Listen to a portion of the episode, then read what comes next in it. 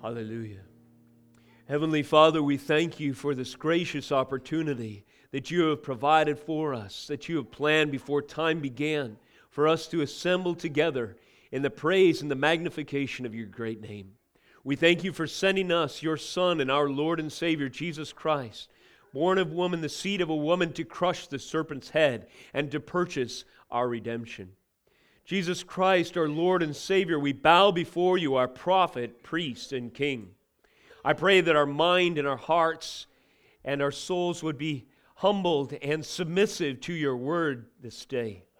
I pray that by the power of your Spirit that you have left with us, the Paraclete, the Helper, to lead and guide us into all truth, that you would illuminate the truth of the gospel to our feeble minds.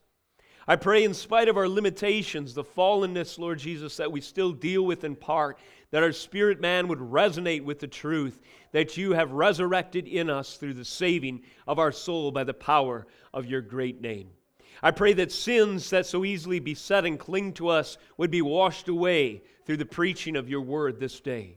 I pray that souls that are feeble and minds that are weak need would be encouraged and exuberant and equipped for the proclamation of your holy word through lives lived in obedience and faith to a world that is dying in their sin and depravity.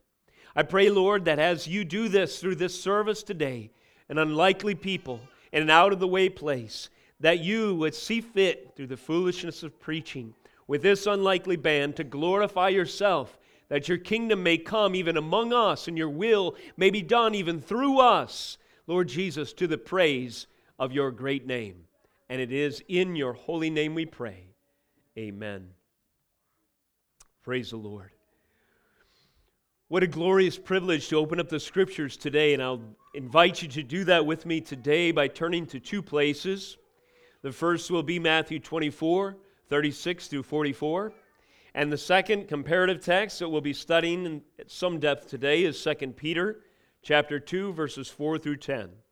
Two passages again, Matthew 24, 36 through 44, and 2 Peter chapter 2 verses 4 through 10.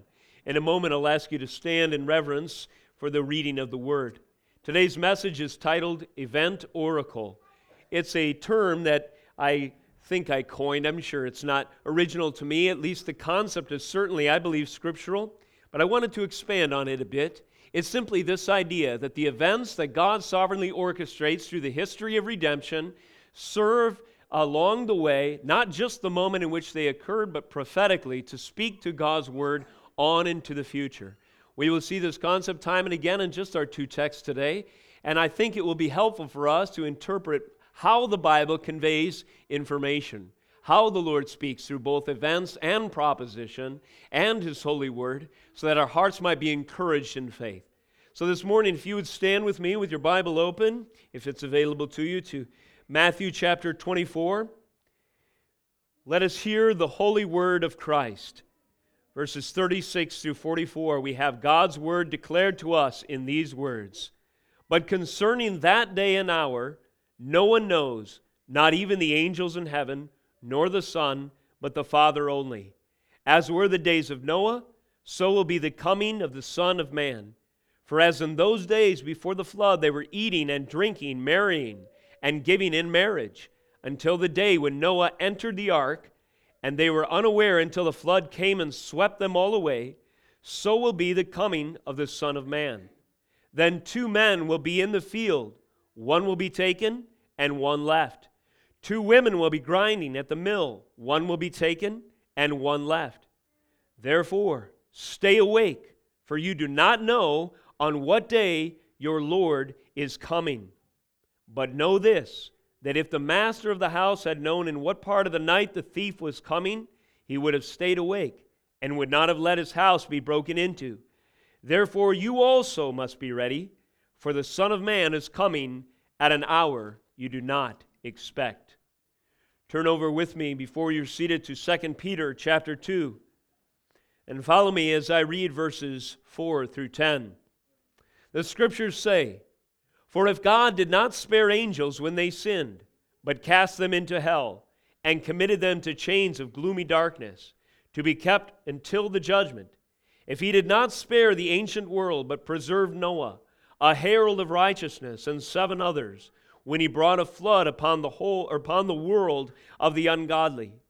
If by turning the cities of Sodom and Gomorrah to ashes, he condemned them to extinction, making them an example of what is going to happen to the ungodly. And if he rescued righteous Lot, greatly distressed by the sensual conduct of the wicked. For as the righteous man lived among them day after day, he was, uh, he was tormenting his righteous soul over their lawless deeds that he saw and heard. Then the Lord knows how to rescue the godly from trials, and to keep the righteous under punishment until the day of judgment, and especially those who indulge in the lust of defiling passion and despise authority. This is the Word of God. You may be seated. Today's message will be a brief excursus a kind of a sidebar and a little bit of undergirding, hopefully comparative work that would help us to understand the scriptures as they are delivered. The Bible is a unique book. There will never be another like it. We should expect unique ways for the Bible to declare its truth. Too often we short sightedly analyze the scriptures by comparing them to our experience. Yet anything a mere man does without the inspiration of the Holy Spirit is just a bit or a piece or a very faint reflection of a truly amazing, Holy Spirit inspired, miraculously recorded narrative such as we have it in the Bible. The Bible, as the Word of God, will never be equaled, will never be duplicated, will never even have a close competitor. It is absolutely sufficient, inerrant, infallible, unique. And therefore, the more you dig into the Scriptures, the more gold of literary, of literary value there is to discover. You find that its connections are so finely tuned that no mere human could have ever constructed such a thing, especially as you consider that those writing had little idea of what would happen in the future, and those that came after did not have a comprehensive understanding of what happened in the past. Yet the author and finisher of our faith is the author of Scripture. And so, with this in mind, as we study the Bible, we have an exciting task for as many years as the Lord graciously gives us in this life, because there will always be more to appreciate. There will always be more to inspire awe and worship as we dig into the Scriptures.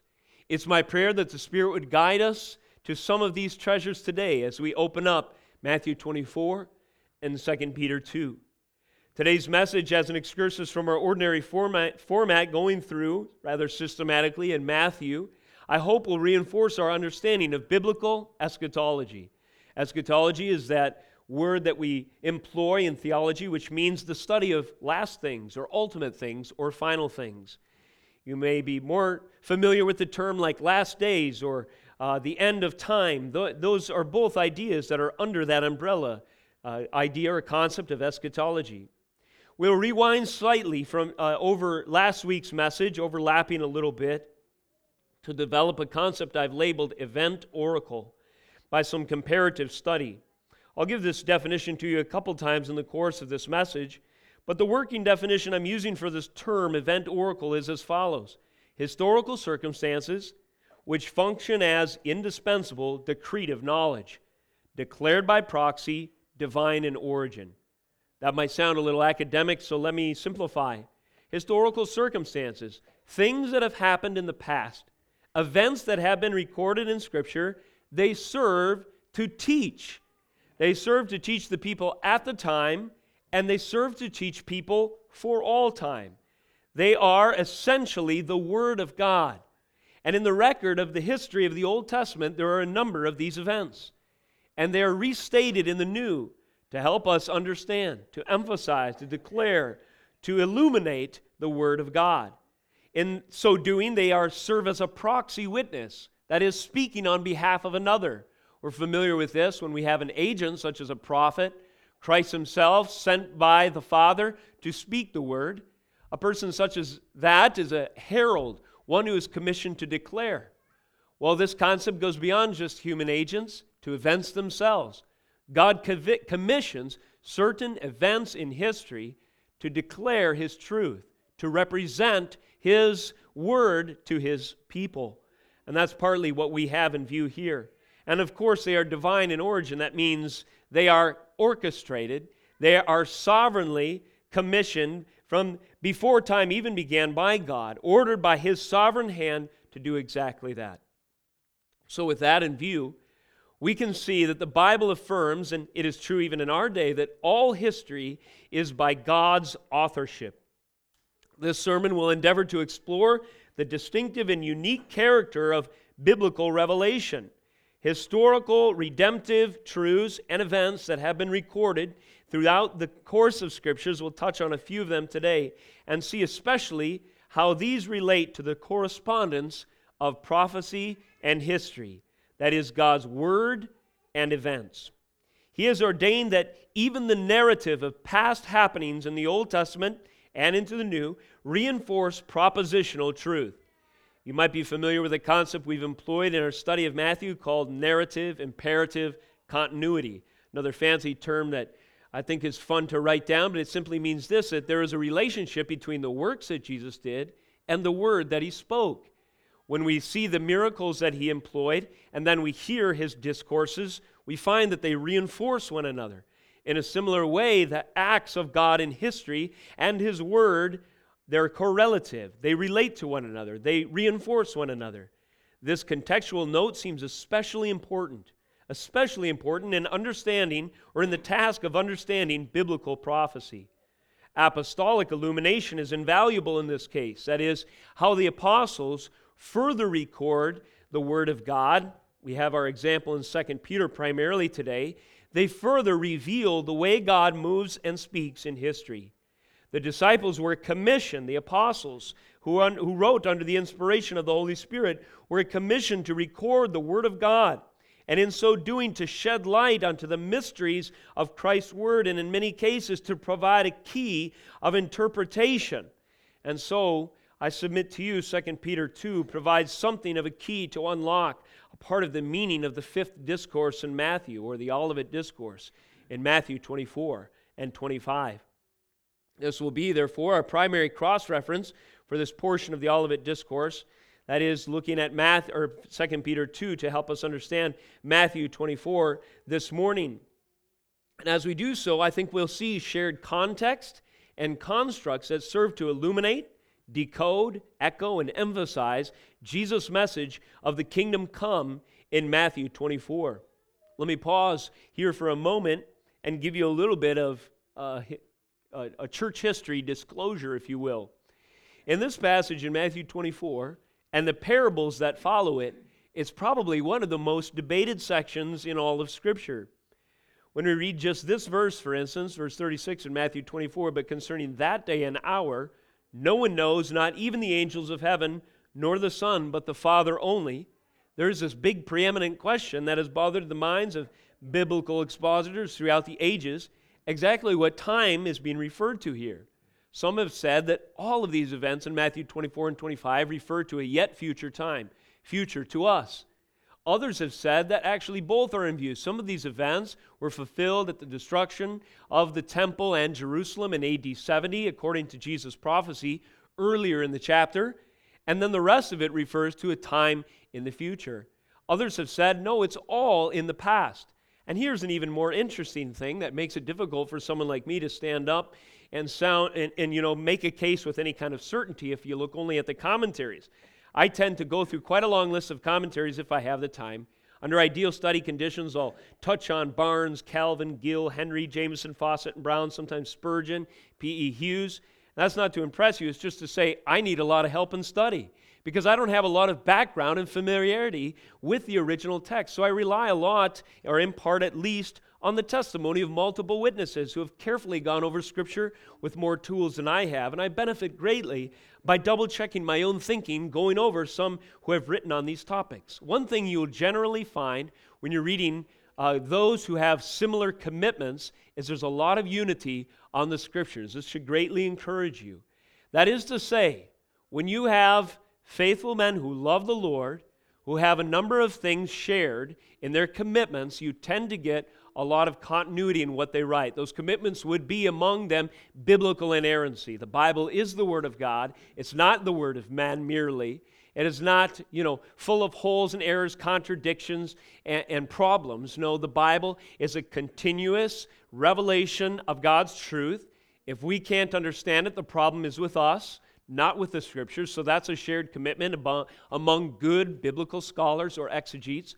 Also, other things like the continuity and the perspicuity of Scripture, that it hangs together as a whole, that it can be understood with the Holy Spirit aiding us with the tools He gives us. Also, the commitment of sound hermeneutics, which just means the Bible interprets itself. So you kind of stack all these pre commitments up as a good foundation, and you tend to get a lot of unity when what you then write about the Scriptures.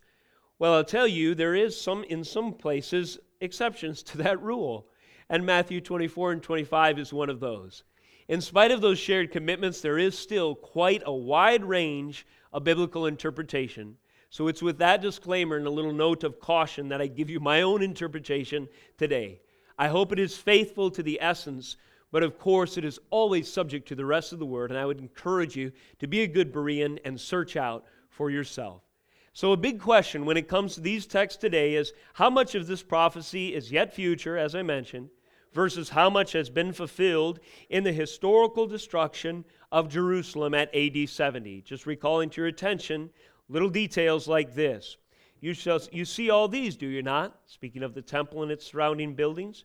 Truly I tell you, this is 24 2. There shall not be left here one stone upon another that will not be thrown down.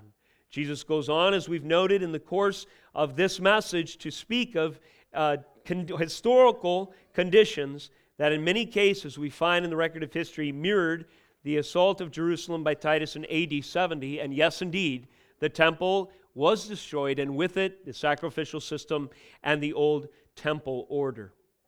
So, with that quite lengthy introduction in view, let us jump into a comparative study this morning. What I would like to do is explore these two texts that we've read today, expounding Jesus' eschatology, noting apostolic parallels. Let us see what Jesus tells us about the future in light of what the Apostle Peter specifically notes in a parallel text. First, two main points this morning. I submit to you that these two sections of Scripture, Matthew 24, 36 through 44, and 2 Peter 2, 4 through 10, they share a context and they share a construct. They are, par- they are parallel in context, and they are also parallel in construct, the way that they're written, the way that the uh, information is ordered, if you will, the means of declaration. First of all, under shared uh, context, let's explore foundational parallels for a moment between the two. Expounding Jesus' eschatology, noting apostolic parallels, exploring them according to the foundation of these texts. First of all, I want you to note a gospel infrastructure that undergirds both passages. This message, first of all, in Matthew 24 and 25, immediately precedes the work of Jesus Christ on Calvary. I've referred to this idea in previous messages, but when we take into account Jesus' work and ministry, note that there is something of an arc if you will. The cross, the burial, the resurrection, the ascension of Jesus doesn't come until the end of the gospel narrative. Yet all the while, he is preaching the kingdom. So if you take the gospel as kind of a unified, summarized whole, you kind of have to take the whole works of Jesus' ministry in summary. So, therefore, as we're reading the Gospels, it's something of an arc. Uh, he's building toward a climax, if you will. And the message that he's preaching and the miracles that he is working is preparing for, it's declaring the foundation of, the meaning of, and it's, uh, it's acclimating the disciples' hearts and minds, those who have ears to hear, to the reality of redemption that he will soon accomplish. So, in the course of these events, as he's preaching the kingdom, they reach their exclamation point, their apex, their climax, and their crescendo at his work on Calvary. And this happens in chapter 26. Jesus is anointed at Bethany. He's betrayed by Judas in verse 14 of that chapter. Then he has his Passover with disciples as the institution of the Lord's Supper, just going through the headings in my Bible here. Jesus prophesies Peter's denial. There's the Gethsemane experience. There is the betrayal and arrest. He stands before Caiaphas. Peter denies him, and then in the next chapter, he's delivered over Pilate. He then goes to the cross and he accomplishes our redemption. In the book of Matthew, these events are meant to be taken as infrastructure for what he has spoken of before. Therefore, the gospel itself undergirds, by context, our text today. What is an infrastructure? It, well, if you just look at the dictionary definition, it's something like a permanent installation providing underlying foundation or basic framework of a system. And it's so important in interpreting biblical pro- uh, uh, prophecy that the foundation, the emphasis, the thrust, the main idea, and that which we are to take away isn't so much how significant is my generation or isn't it amazing the events in the Middle East follow chapter such and such of Revelation? But instead, that prophecy reveals Jesus Christ. The gospel is the infrastructure that aids in our understanding of anything in the Bible that speaks to future events. If Christ is not central, we are likely in error. If Christ does not undergird and reinforce, if the events and their meaning in our minds don't make sense in light of Calvary, then we ought to revisit, I submit to you, the case. In this sense, the gospel infrastructure of Matthew, Matthew's account seals the ministry of Jesus. His work on Calvary that immediately follows, taking into account this arc of his ministry, is approaching that point of fulfillment and fruition, provides the signature event, that which helps us to understand what preceded it. He will precede, Jesus will, by incarnate action beyond the prophecies of Matthew 24 and 25 to establish in time the ground of his ministry, his message, his proposition, what he has spoken. He will seal it in his own blood. He will show most um, uh, magnificently the reality of what he has spoken. And the disciples' eyes will be opened most clearly when they see him hanging on the cross, when they see the power of God manifest in his resurrection, when they see him ascending to receive his kingdom in glory. And then, as the Holy Spirit seals the meaning of His message of the kingdom in their hearts with these events in mind, they go out, they go forward in bold proclamation in the face of the harshest of persecution. And they witness as mere paupers, laymen, commoners, to kings and people in authority of the magnificent power and the glorious revelation of their Lord and Savior, Jesus Christ. This is the shared context of Matthew 24 and 2 Peter 2.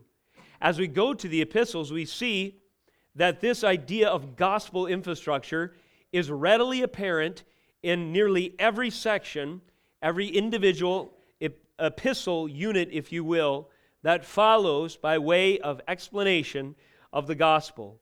The apostles are commissioned to record, to interpret, and to apply the word of Christ. But as we see the structure of how they do so, we find things like this in 2 Peter 1. Peter addresses the church by saying, To those who have obtained a faith of equal standing with ours, by the righteousness of our God and Savior, Jesus Christ, may grace and peace be multiplied to you in the knowledge of God and of Jesus our Lord.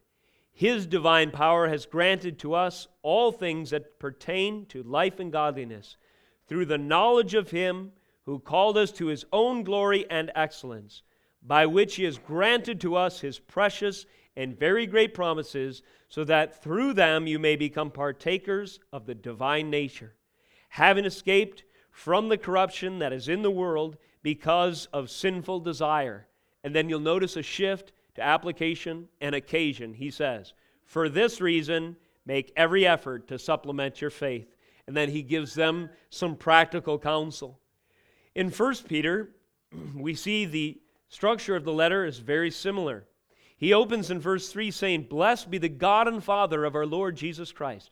According to his great mercy, he has caused us to be born again to a living hope through the resurrection of Jesus Christ from the dead, to an inheritance that is imperishable, undefiled, and unfading, kept in heaven for you, who by God's power are being guarded through faith for salvation ready to be received in the last time.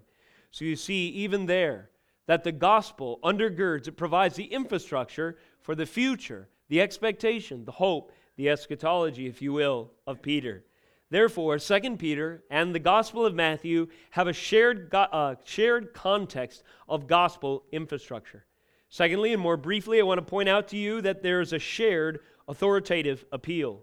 Back in Matthew 25, we paused for some time last week on this phrase, verse 35 Heaven and earth will pass away, but my words will not pass away. Backing up a little more, we see that Jesus has said as much by declarative introduction of this sermon when he says in verse 39 of chapter 23 For I tell you, you will not see me again until you say, Blessed is he who comes in the name of the Lord. Again, a similar phrase he says at the introduction uh, in answer to the disciples' question. He sat on the Mount of Olives in verse 3. The disciples came to him privately, saying, Tell us, when will these things be? What will be the sign of your coming and of the close of the age? Jesus answered them, See that no one leads you astray. For many will come in my name, saying, I am the Christ, and to lead many, and they will lead many astray. He goes on to draw that distinction between those who would have a false claim of authority themselves, setting themselves up as a Messiah, as an authority, their ideas and their abilities really ought to be the reference point to, for uh, the uh, a truth and of what they have to say. And in contradistinction to this, Jesus says that there is only one appeal to authority, and that is His Word. He says, For I tell you. Earlier he has said in verse 36 of chapter 23, For truly I say to you, all these things will come upon this generation. In the first discourse, you'll remember the Sermon on the Mount chapters 5 through 7, time and again, Jesus says, Verily, verily, I say unto you. And at the close of that discourse, the first reactions, the initial response of the people is awe and amazement because he spoke to them as one who had authority, not as their mere teachers, their scribes. And so here we have an authoritative appeal. In other words, what is the standard of authenticity that 2 Peter and Matthew refer to. It is the word of Christ. It is the de- declaration from God himself through the mouth of his son. 2 Peter 1:16 echoes this when it says, when Peter says, "For we did not follow cleverly devised myths when we made known to you the power and coming of our Lord Jesus Christ, but we were eyewitnesses of his majesty. Notice what Peter alludes to there was common, popular, and perhaps, uh, you know, what the itching ears of even this church perhaps would rather hear if they were not walking in the Spirit. Cleverly devised myths. Let me tell you, saints, we live in a day of gross hypocrisy and apostasy and all kind of convoluted ideas about what the future holds and what the scriptures say and where is the basis of our certainty i would encourage you to go to scripture let it interpret itself be a diligent student of what is therein contained so that you are not susceptible to everything on the bookshelf that falls into the category of a cleverly devised myth look to the word of jesus christ and look to those who point to jesus christ Look to those who, with the heart of John the Baptist, point past themselves and say, Behold the Lamb. This is what Jesus himself did when he declared that the words to listen to are his own. After all, heaven and earth and all its inhabitants and all our experience therein will pass away, but his words will always remain. The grass withers, the flowers fade, the field will be awash in the floods of judgment or the fires of the same, but Christ's word endures forever. And when we understand that He is the only word to be trusted and His word is the last word, it is helpful in the context to help us understand what prophecy is all about. It is about Him and His authority not, not some Johnny come lately expert, but the Word of God which stands forever. First Peter chapter 16 I read to you, but if we continue in this same passage, he says, after explaining by his first-hand account eyewitness testimony that he has seen the transfiguration of Christ, he says by superlative measure in verse 19, we have something more sure. This is a man who saw with his own two eyes the transfigured, the glorified, a glimpse of the glorified Christ on the mountain with only two other privileged disciples. And he says, I'm not speaking to you from the authority of that experience, but I'm speaking to you on the authority of something far more profound. And what is it? Verse 19, it identifies it as the prophetic word, to which you will do well to pay attention as to a lamp shining in a dark place until the day dawns and the morning star rises in your hearts. Knowing this, first of all, that no prophecy of Scripture comes from someone's own interpretation. For no prophecy is ever produced by the will of man, but men spoke from God as they were carried along by the Holy Spirit. This is the authoritative uh, structure underneath context that must attend any accurate understanding of biblical prophecy, all of Scripture for that matter. Finally, under shared context, there is a similar or a parallel occasion. There is a pressing emergency among the hearers as Jesus declares his words in Matthew 24, and there is a pressing emergency the, uh, represented in the church that Peter writes to as well. You'll recall the events of Matthew 24 if you've heard the prior messages, but just to remind you, we read of these kinds of circumstances in verse 4. Jesus answered them See that no one leads you astray, for many will come in my name, saying, I am the Christ, and they will lead many astray. Goes on to say that there will be more than just unsettling circumstances by way of claim, authority claim, and messages, false truth claims. There will also be wars and uh, toppling of powers that be and so on. But for the, the context of this parallel, note that we're drawing our attention to today. Notice in verse 12, he again says that because lawlessness will be increased, the love of many will grow cold, but the one who endures to the end will be saved. Prior to that, verse 11, he had said, Many false prophets will arise and lead many astray. He says in verse 24, For false Christs and false prophets will arise and perform great signs, if possible, to deceive or to lead astray, if possible, even the elect. See, I have told you beforehand, if they say to you, Look, he's in the wilderness, do not go out. If they say, Look, he's in the inner rooms, do not believe it. And then he goes on to describe the conditions they can expect uh, that are to be associated with the coming of the Lord in judgment. So, this occasion of a dangerous sense of circumstances or context with which the, uh, Jesus delivers his message is echoed in 2 Peter. That is, under harsh trial, difficult circumstances, when people lose their bearings, when they're out of sorts and don't have those commonplace points of reference, they're often more susceptible to deceptive truths and to false promises. And this is true in the case of Peter as well, his hearers, as he writes in chapter 1, verse 13 and 14. I think it is right, as long as I am in this body, to stir you up by way of reminder, since I know that putting off my body will be soon, as our Lord Jesus Christ made clear to me. And I will make every effort so that my departure, after my departure, you may be able at any time to recall these things. Again, he wants to reinforce them against those cleverly devised myths. In chapter 2, verses 1 through 3, he says, but false prophets also arose among the people, just as there will be false teachers among you, who will secretly bring in destructive heresies, even denying the master who brought them, bringing upon themselves swift destruction. And many will follow their sensuality, and because of them, the way of truth will be blasphemed. Later he says in verse 12, These, speaking of those scoffers, false teachers, are like irrational animals creatures of instinct, born to be caught and destroyed, blaspheming about matters uh, of which, or uh, blaspheming about matters of which they are ignorant, will also be destroyed in their destruction.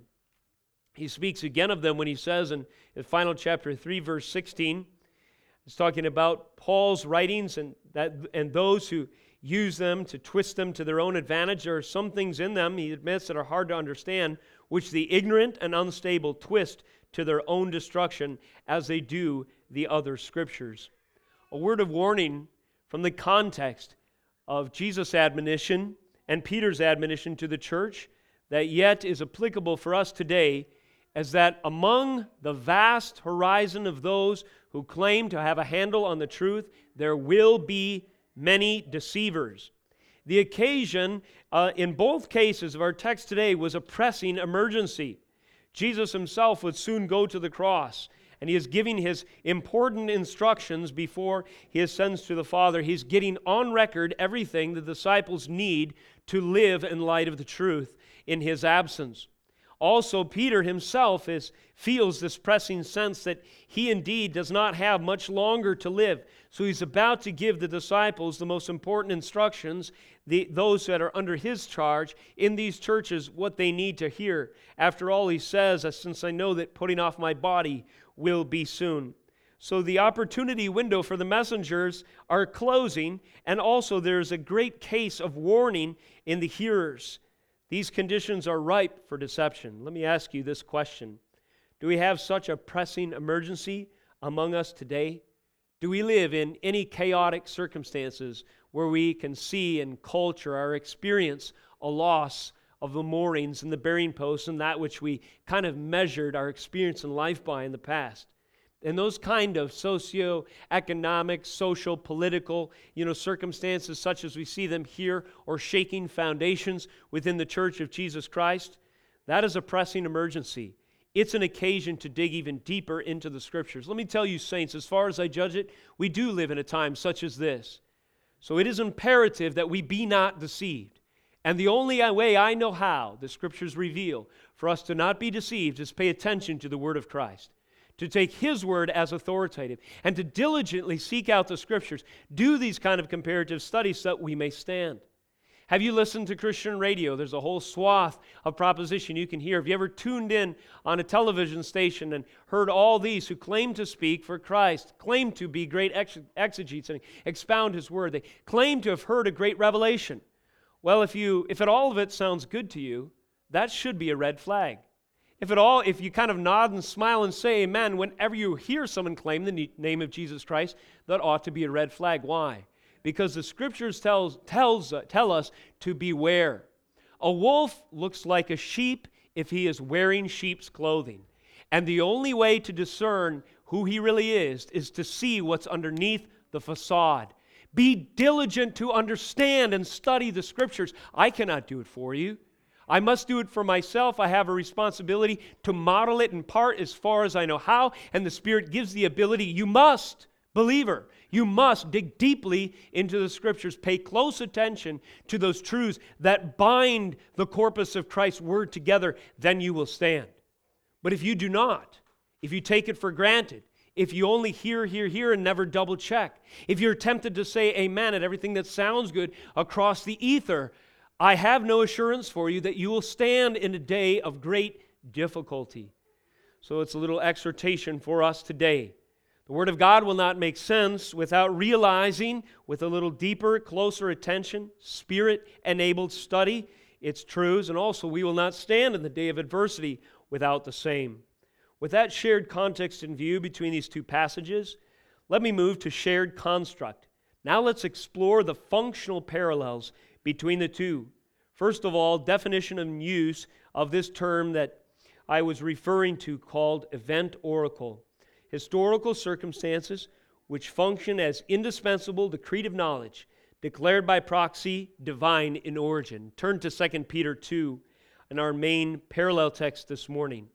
Notice that after if statements, there are four uh, individual circumstances to which the author refers, or I should say three here. One of them is sort of two part. You could add perhaps a fourth by way of Balaam in verse 15. I submit to you, these are something like event oracles to which Peter himself refers to help his hearers understand what God is doing among them and what they can, can expect in the near future. Verse 4 For if God did not spare angels when they sinned, but cast them into hell and committed them to chains of gloomy darkness to be kept until judgment. And here's the second one if he did not spare the ancient world, but preserved Noah, a herald of righteousness, with seven others, when he brought through, uh, a flood upon the world of the ungodly. Here's the third. If by turning the cities of Sodom and Gomorrah to ashes, he condemned them to extinction, making them an example of what is going to happen to the ungodly. And here's the fourth, perhaps a subset of Sodom and Gomorrah. If he rescued righteous Lot, greatly distressed by the sensual conduct of the wicked, so he's building his case here. This is where attention needs to be paid to the Word of God. It's not always, you know, a twitterable statement of 140 characters. Sometimes there's a deep and profound extended argument. This is one of them. So he's building his case. He was tormenting, speaking again of Lot, his righteous soul over their lawless deeds when he saw and heard then. The Lord knows how to rescue the godly from trials and to keep the unrighteous under punishment until the day of judgment, and especially those who indulge the lust of defiling passion and despise authority. There's an appeal to God's work in history that is infallibly recorded in these scriptures right here to give us confidence in the day where the enemy would like to shake our faith because wickedness abounds for a season. And that is the truth of what is being shared with us. He is pointing to event oracles in the past, that is, circumstances of God's divine intervention that prove he will do it again. If God did not spare angels when they sinned, but cast them into hell, will he not do the same for those who commit sin unrepentantly, and especially those who indulge in the lust of defiling passion in verse 10?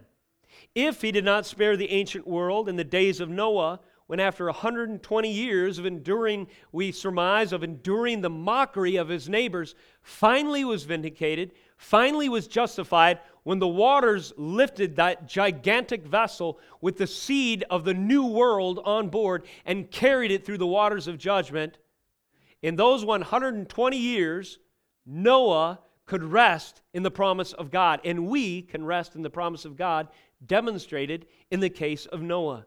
That event oracle tells us there is salvation in our ark, Jesus Christ, and there is judgment for the ungodly. And so it is in the case of Sodom and Gomorrah, it becomes paradigmatic for judgment by fire. So it is in the case of Lot, who is pulled out at the last moment by the power of God's grace alone. And so we see then this use of this means of speaking and understanding prophecy this sort of uh, construct. It's a functional parallel, I submit to you, that we see in Matthew 24 as well. Where do we see it? Well, turning back to our text, Jesus himself says as much and refers to one of these same circumstances when he says in verse 37 As were the days of Noah, so will be the coming of the Son of Man.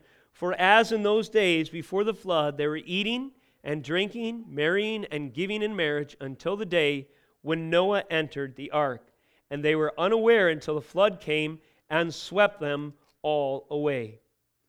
The first example in 2 Peter was one of the non-elect angels. I get that term. It's the negation of 1 Timothy 5:21 which refers to the elect angels, those that obediently serve to this day before the throne of God's glory. But there were the non-elect angels that we're not spared judgment. We read of these in Revelation, we see of their fate. And it says in 2 Peter 4 if God did not spare the angels when they sinned, but cast them into hell and committed them to chains of gloomy darkness to be kept in judgment, can we not ex- expect, he goes on to say in so many words, the same for all the unrighteous? After all, you think an angel would stand against God, have more chances of standing against God, if it could be said, than a mere man. However, such is not the case. God has power over celestial creatures as well as human ones. And that is the point. And then uh, adding another example of this event or, of event oracle, let's uh, touch on in verse 6. If by turning the cities of Sodom and Gomorrah to ashes, he condemned them to extinction, making an example of what is going to happen to the ungodly, and if he rescued righteous Lot, greatly distressed by the sexual conduct of the wicked. And of course, he goes on to say, then the Lord knows how to rescue the godly. But notice that phrase in this reference to Gomorrah, Sodom and Gomorrah, making them an example of what is going to happen to the ungodly. That's exactly the concept there. The things that happened before were recorded sovereignly to show what will happen in the future. Jesus alludes to this when he prophesies the destruction of the old temple order. And I submit to you that these things still stand in our day as event oracles now. As surely as Sodom and Gomorrah were destroyed for their lifestyle of, among other things, uh, murderous behavior, complete sexual lawlessness, so in our day, when we begin to codify by statute complete moral perversion, there is a time that we will face fiery judgment. That God will not uh, suffer forever a people to continue to try to justify by their phony laws and by their fake policies complete and utter rebellion against His word and law by saying at Republican national conventions, I'm proud to be a homosexual business owner. It goes on to say in the scriptures that those who have had a handle on the truth are deserving of even greater judgment. And in the case of this political party, I am not afraid to call them out by name. Such is the case if they do not repent. Do not align yourself with anything that would redefine the terms of righteousness apart from the Word of God because it's like living oblivious to the truth around you as if you were Lot. God's grace may come in the last moment and yank you out, but it is dangerous to live in Sodom. It is dangerous to live in Gomorrah just before the fire and brimstone falls. Where can you find safety? You can't find it in a political party. I'm here to tell you they have no authority. In fact, they only have any standing insofar as they represent the Word of God. You can't find safety there. You can't assure our future there. You have to go to the Scriptures. You have to have your mind shaped by the declarative authority therein contained by the word of Christ. These are dangerous times we live in. Look to the event oracles of what has gone before, and you will have strength to stand. Jude goes on to make this case, citing these same two specific examples. Right before Revelation, we have that one chapter book. In Jude, verses 6 and 7, listen to what he says. And the angels who did not stay within their own position of authority, but left their proper dwelling, he has kept in eternal chains under gloomy darkness until the judgment of that great day. Does this not sound exactly like what Peter said? Non elect angels, as I referred to them, who were judged for their rebellion against God, being an event oracle for judgment in the future. And then notice the second citation here of a historical example in verse 7. Just as Sodom and Gomorrah and the surrounding cities, which likewise indulged in sexual immorality and pursued unnatural desire, serve as an example by undergoing a punishment of eternal fire. That's it. That's the event oracle. Sodom and Gomorrah and these angels who are cast into the fiery pit, they serve as an example by undergoing a punishment by eternal fire. The Gospels pick up on this. In Matthew 11, 20 through 24, Jesus refers to destruction, utter destruction. In 24, 41 through 46, we see even reference to fallen angels. At the end of 25, we see the destruction of fire, again following that judgment oracle. So there is a shared construct here. There's a reference to God's works before, to establish an understanding of the prophecy he declares and an expectation in the future and a strong mooring post to hitch your soul to in a day of uncertainty.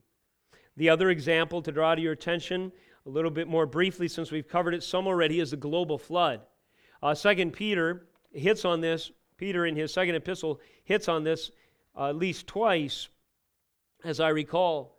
We read the first mention but he goes on in even more explicit terms to use this example of the flood that went before to underscore expectations for the future here in chapter 3, verses 3 through 7.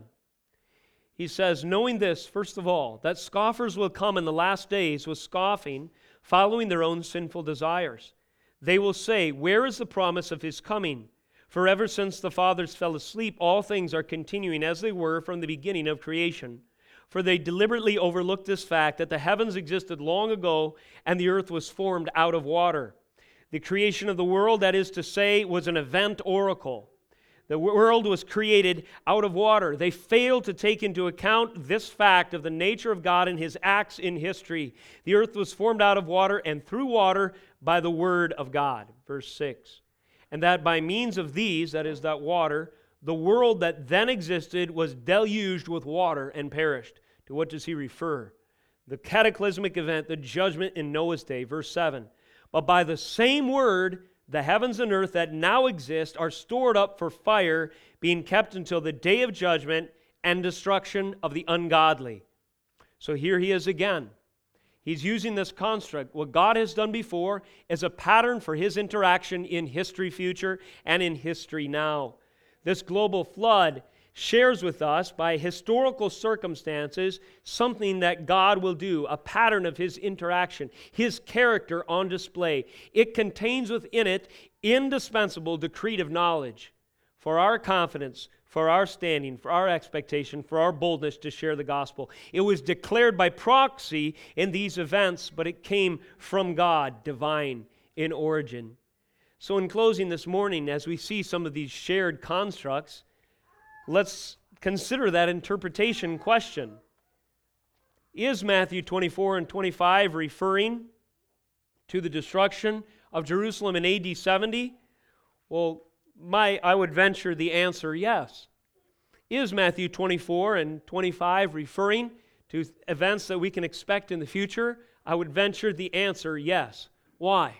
Because AD 70, the destruction of Jerusalem and the Old Temple order, when the hypocrisy of the people and the leaders had doubled down to such a degree that they were obtuse and oblivious and blind and deaf to the preaching of the Messiah himself, were so deserving of judgment that it came. And so it is today.